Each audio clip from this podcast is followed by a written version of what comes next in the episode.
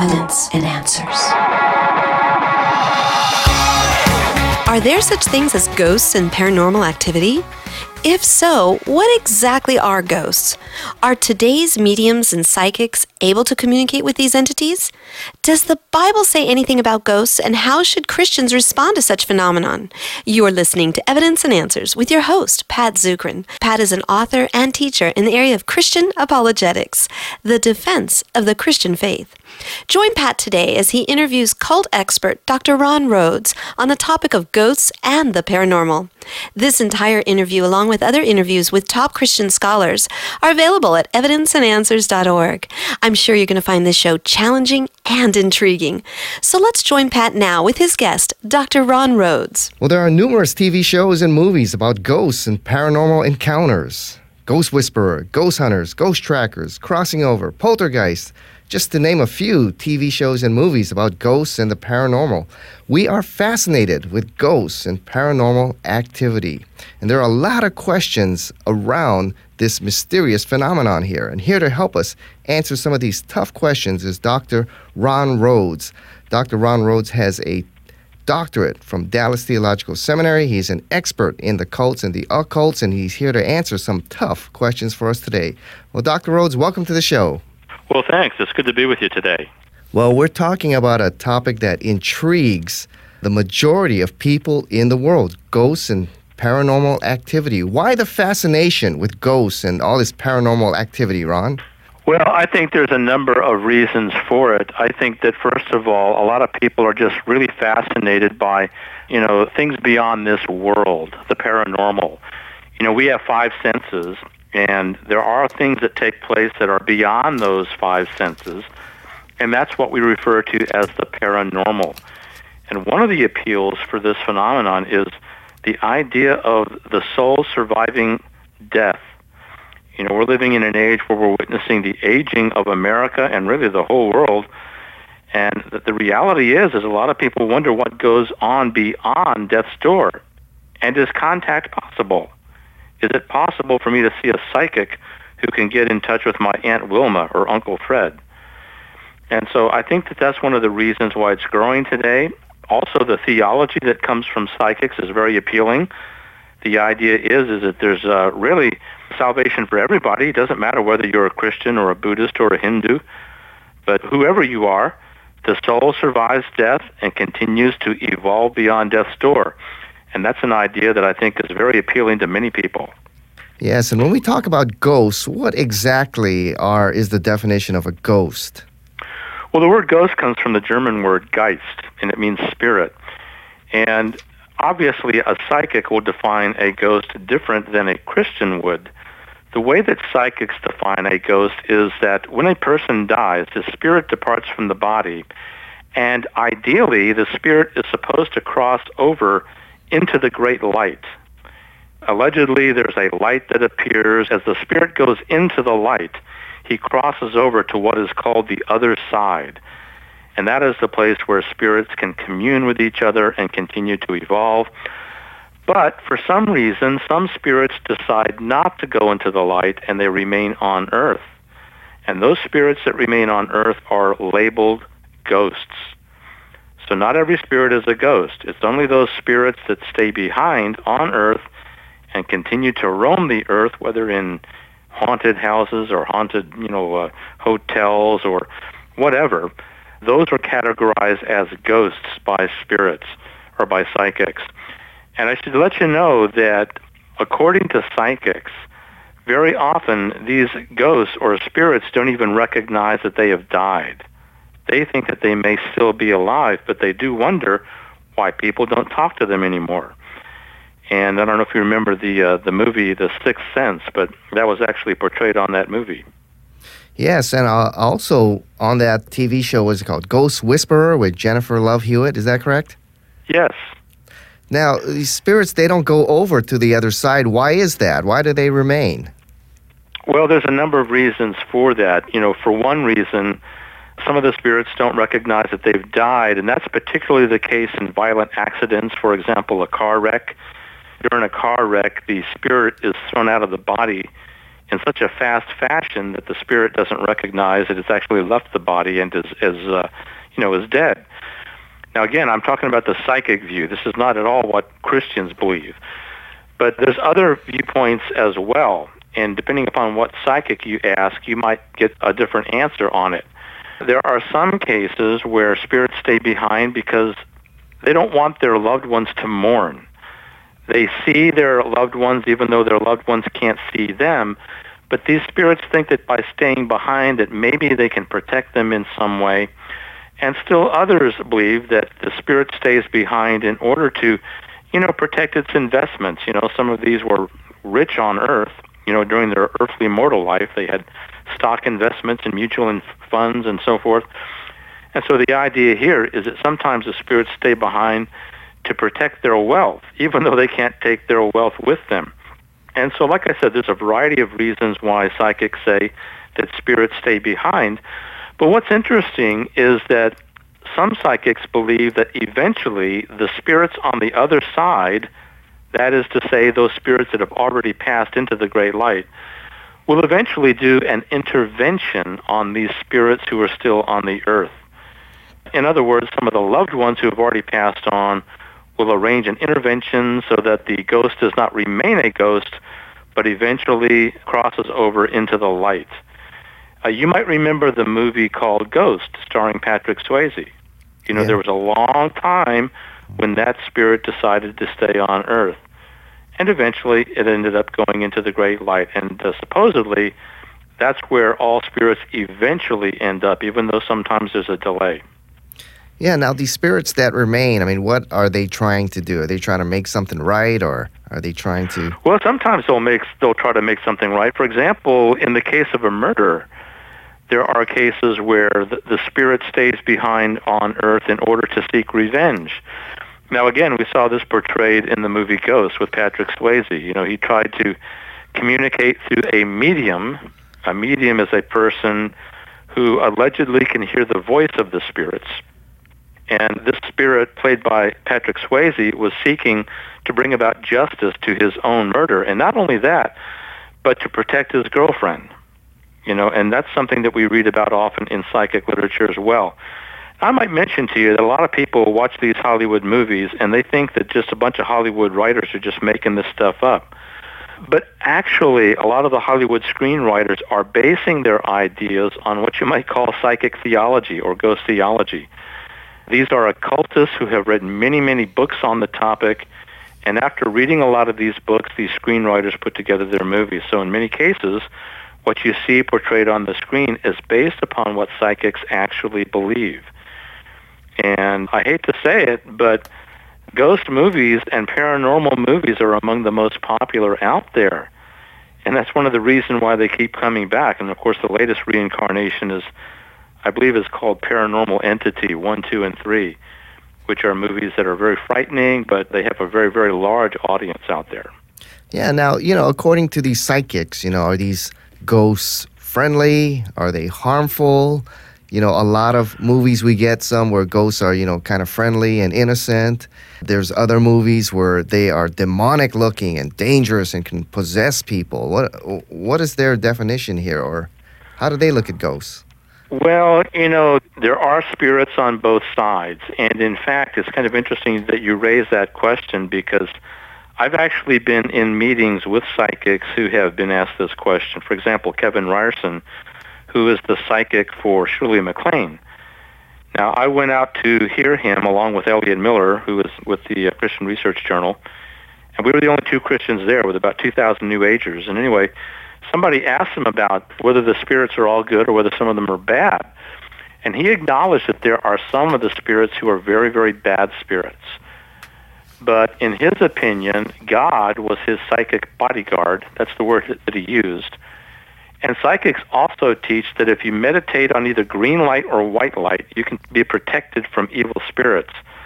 Now, Pat, I got to tell you, I think that the demonic spirits are laughing their heads off at that idea you know, the idea that if you just meditate on green light, that's going to protect you from evil spirits, it's nonsense. But this is an idea that's very common in ghost theology. Now, you've also heard of the term poltergeist. That comes from the German, which means noisy ghost. And allegedly, if there is some kind of sacrilege that takes place, for example, if a house or a building is built over a sacred graveyard, then that can make some spirits very angry and they will seek vengeance in some way. And one of the ways that they do that is by wreaking havoc in houses, by causing noises. Sometimes it might be rapping sounds that you might hear in a wall. Other people describe it as being cymbals clanging. There are other people who claim that the poltergeist or the noisy spirit causes a sensation of fear accompanied by sounds, but the sounds don't come from any particular one direction, but rather it seems to be all encompassing, coming from every direction. And a lot of people who wake up in the middle of the night who experience what you might call a night fear claim to sense the presence of a poltergeist.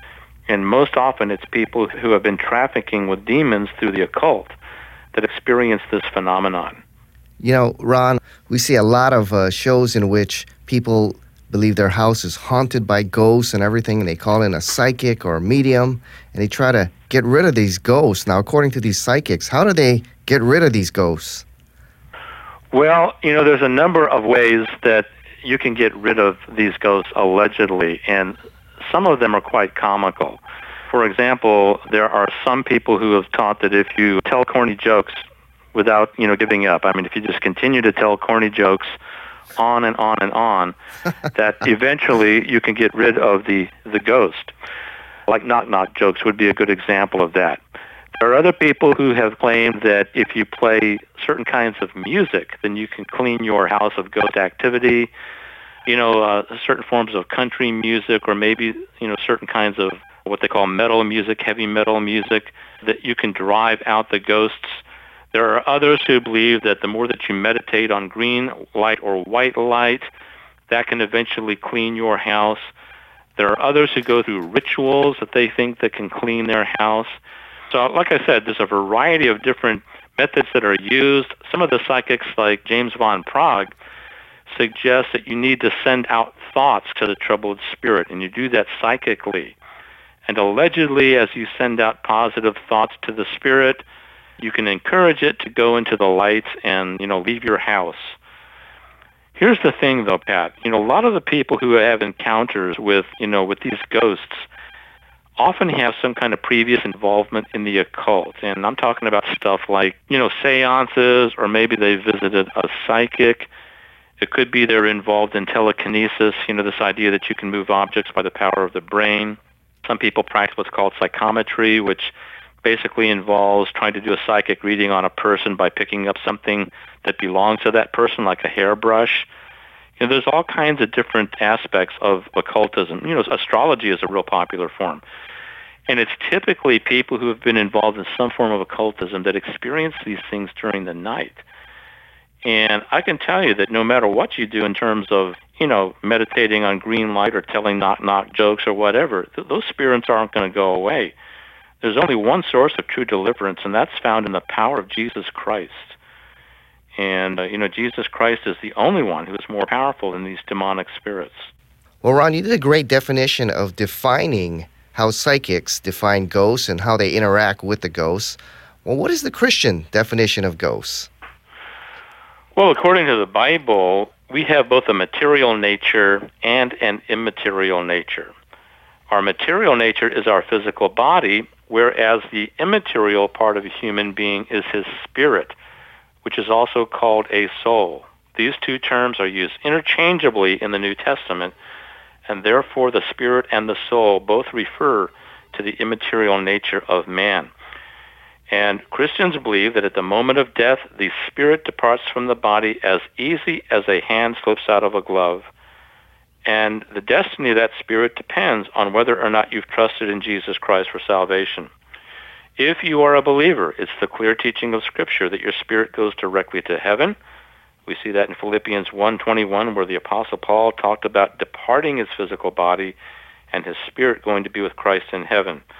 And he also talks about that in 2 Corinthians 5 verse 8, which says that to be away from the body is to be at home with the Lord with your spirit. Now, if you're a non-believer, if you have not accepted Christ as your savior, Scripture teaches that at the moment your spirit departs the body, you go to a temporary place of punishment that Peter talks about in his epistles, where they await the future great white throne judgment. And that great white throne judgment will be the judgment of the wicked dead, after which the lake of fire will be populated. And so, uh, what you do with Jesus Christ in this life, in mortal life, is all important. Yes, well, is there the ability, or are there times when the spirit stays behind? Does the Bible say anything about that? Well, no. In fact, no spirit can stay behind. This is one of the false assumptions that psychics have, you know, because psychics believe that some spirits can make the choice by themselves to, to stay behind on Earth. Now, here's the thing, Pat. I don't have any doubt about the fact that there are spirits on Earth. The question is, are these spirits demonic spirits or are they human spirits who have chosen to stay behind on earth? I believe they are demonic spirits. And there's a couple of reasons for that. Number one, human beings do not have the choice to stay behind on earth. According to Scripture, you know, you, you will either go to be with Christ in heaven if you're a Christian, or if you're a non-believer, you will go to what you might call a spirit prison, where you're held up until the day of judgment. And so you don't even have that option to stay behind. That being said, there are demonic spirits on earth, and these are, you know, fallen angels, according to Scripture. We read about that in Isaiah 14 and Ezekiel 28 and Revelation chapter 12. And apparently, one third of the angelic realm joined Lucifer in rebelling against God and so one third of the angels became demonic spirits. And what Scripture teaches us from the writings of the Apostle Paul is that Satan and the evil spirits can mimic angels of light. And they can certainly mimic dead humans. In fact, I believe that when psychics get in contact with spirits, that sometimes they in fact are in contact with a demonic spirit who is mimicking a dead human. And they do that to give credence to the false religion of spiritualism, this idea that we can contact the dead. And so that's why scripture is pretty clear on necromancy or contacting the dead. It clearly forbids that, doesn't it? Well, that's right. In fact, one of the best verses for that is Deuteronomy 18, verses 10 and 11. And it says, Let no one be found among you who is a medium or spiritist who consults the dead. Anyone who does these things is detestable to the Lord. And by the way, Pat, that's emphatic in the original Hebrew there. This, this word detestable is a very strong word. And in fact, the penalty back in Old Testament days for anyone who was caught doing this was the death penalty. And as you know, uh, the death penalty was only reserved for the worst sorts of things back in Old Testament times. And so we know that this is something that is horrendously offensive to God. Now, Ron, you know, there are certain people like Jonathan Edwards who believe they can communicate with the dead. Yes. But they're really using a lot of cold reading and body reading and power of suggestion and things. How do we discern between someone who's doing that like a magician and someone who's really in touch with probably a demonic host here?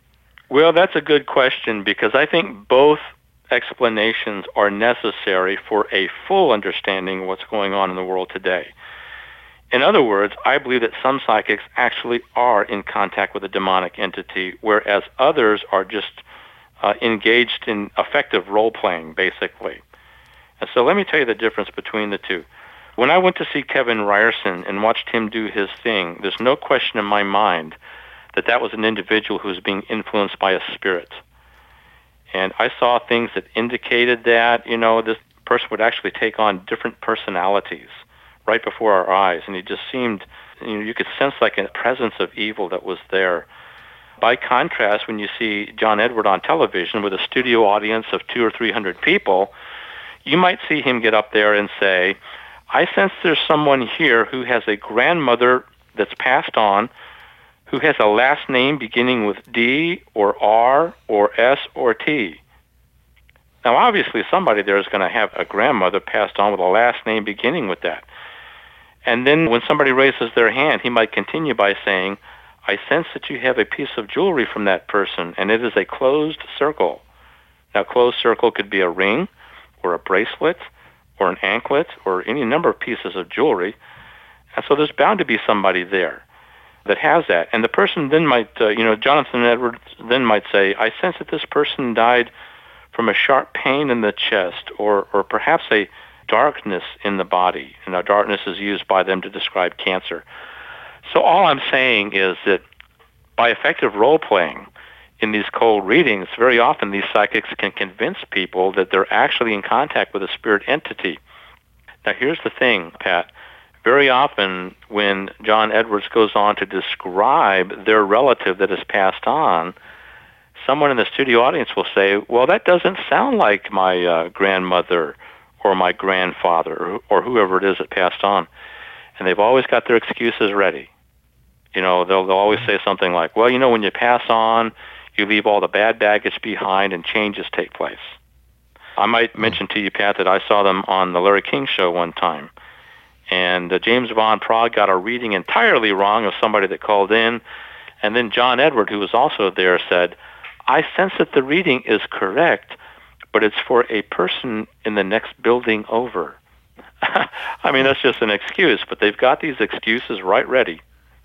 Yeah, eh, okay. So you say the big difference is that if someone is really possessed by a demonic force, I mean, it changes their personality and possibly, you know, their voice and do they do other things? Well, there are other things. There's paranormal knowledge that can take place. Sometimes there are things that the person could not possibly know otherwise that they come right out and say. And that does not mean that you know that Satan is omniscient and is influencing this person to say those things, but the fact is is that there are demonic spirits that answer to Satan in a hierarchy. And as they communicate knowledge to Satan, the fact is that these famous psychics who were in contact and trafficking with these evil spirits may sometimes say something that has credibility or something that actually did take place that that psychic could not have known otherwise. And so we have seen those kinds of things happen. And you know those kind of people are especially dangerous because the people who contact them and get involved with them get sucked deeper and deeper into occultism. And here's the danger, I think, Pat. I mean, it's especially dangerous for Christians because today if you look in some of these little tabloids that are published locally in different cities, there are advertisements for Christian psychics. And these Christian psychics say that they've got a gift of the Holy Spirit to get in contact with the dead. When in contact, they're they're actually in contact with the unholy spirit. Yeah. You know, Satan himself. And so there's a lot of Christians who think that they are within the will of God seeking, you know, a Christian psychic. And I just want to say in no uncertain terms that there's no possibility of any psychic being acceptable to God, even if they call themselves a Christian psychic. That's an oxymoron. Yeah, the Bible clearly teaches against that. You know, you know, Ron, you mentioned something really interesting. I've talked to several psychics, and most of them I, I considered bogus. I've really never met one who really had super this kind of supernatural knowledge or capability. You said you've run into a couple, or at least have uh, known of some that truly have this ability. Well, yeah, I think that Kevin Ryerson is, is one good example of it. Kevin Ryerson, as I said before, is Shirley MacLaine's channeler. He's one of the most expensive channelers in Hollywood, and by channeler, I'm I'm referring to a spiritist or a medium. A channeler is another term. It's kind of a whitewash term that is used to describe somebody that can get in contact with either your guardian angel or you know somebody that's died that has passed on. And I spent over two hours observing Kevin Ryerson right up front, very close to him. And it seemed very, very clear that this guy was trafficking with demons. And, and another guy that I encountered, who I believe is also trafficking with demons, that I spoke with for over an hour, is a uh, new ager who is the head of the Tara Center there in Los Angeles. His name is Benjamin Creme. And this individual claims to be in contact with the cosmic Christ and other spirit entities. But there's no question in my mind that this individual is trafficking with, with demons. Now, the contrast would be someone like John Edwards. It seems like to me that John Edwards has become a master, and I think I would put James Van Praagh in that same camp. These guys have just become master role players in cold readings where it seems like they're in contact with a spirit entity, because of the way they're handling themselves, but it seems more like they're tricksters, and the evidence seems to point toward that.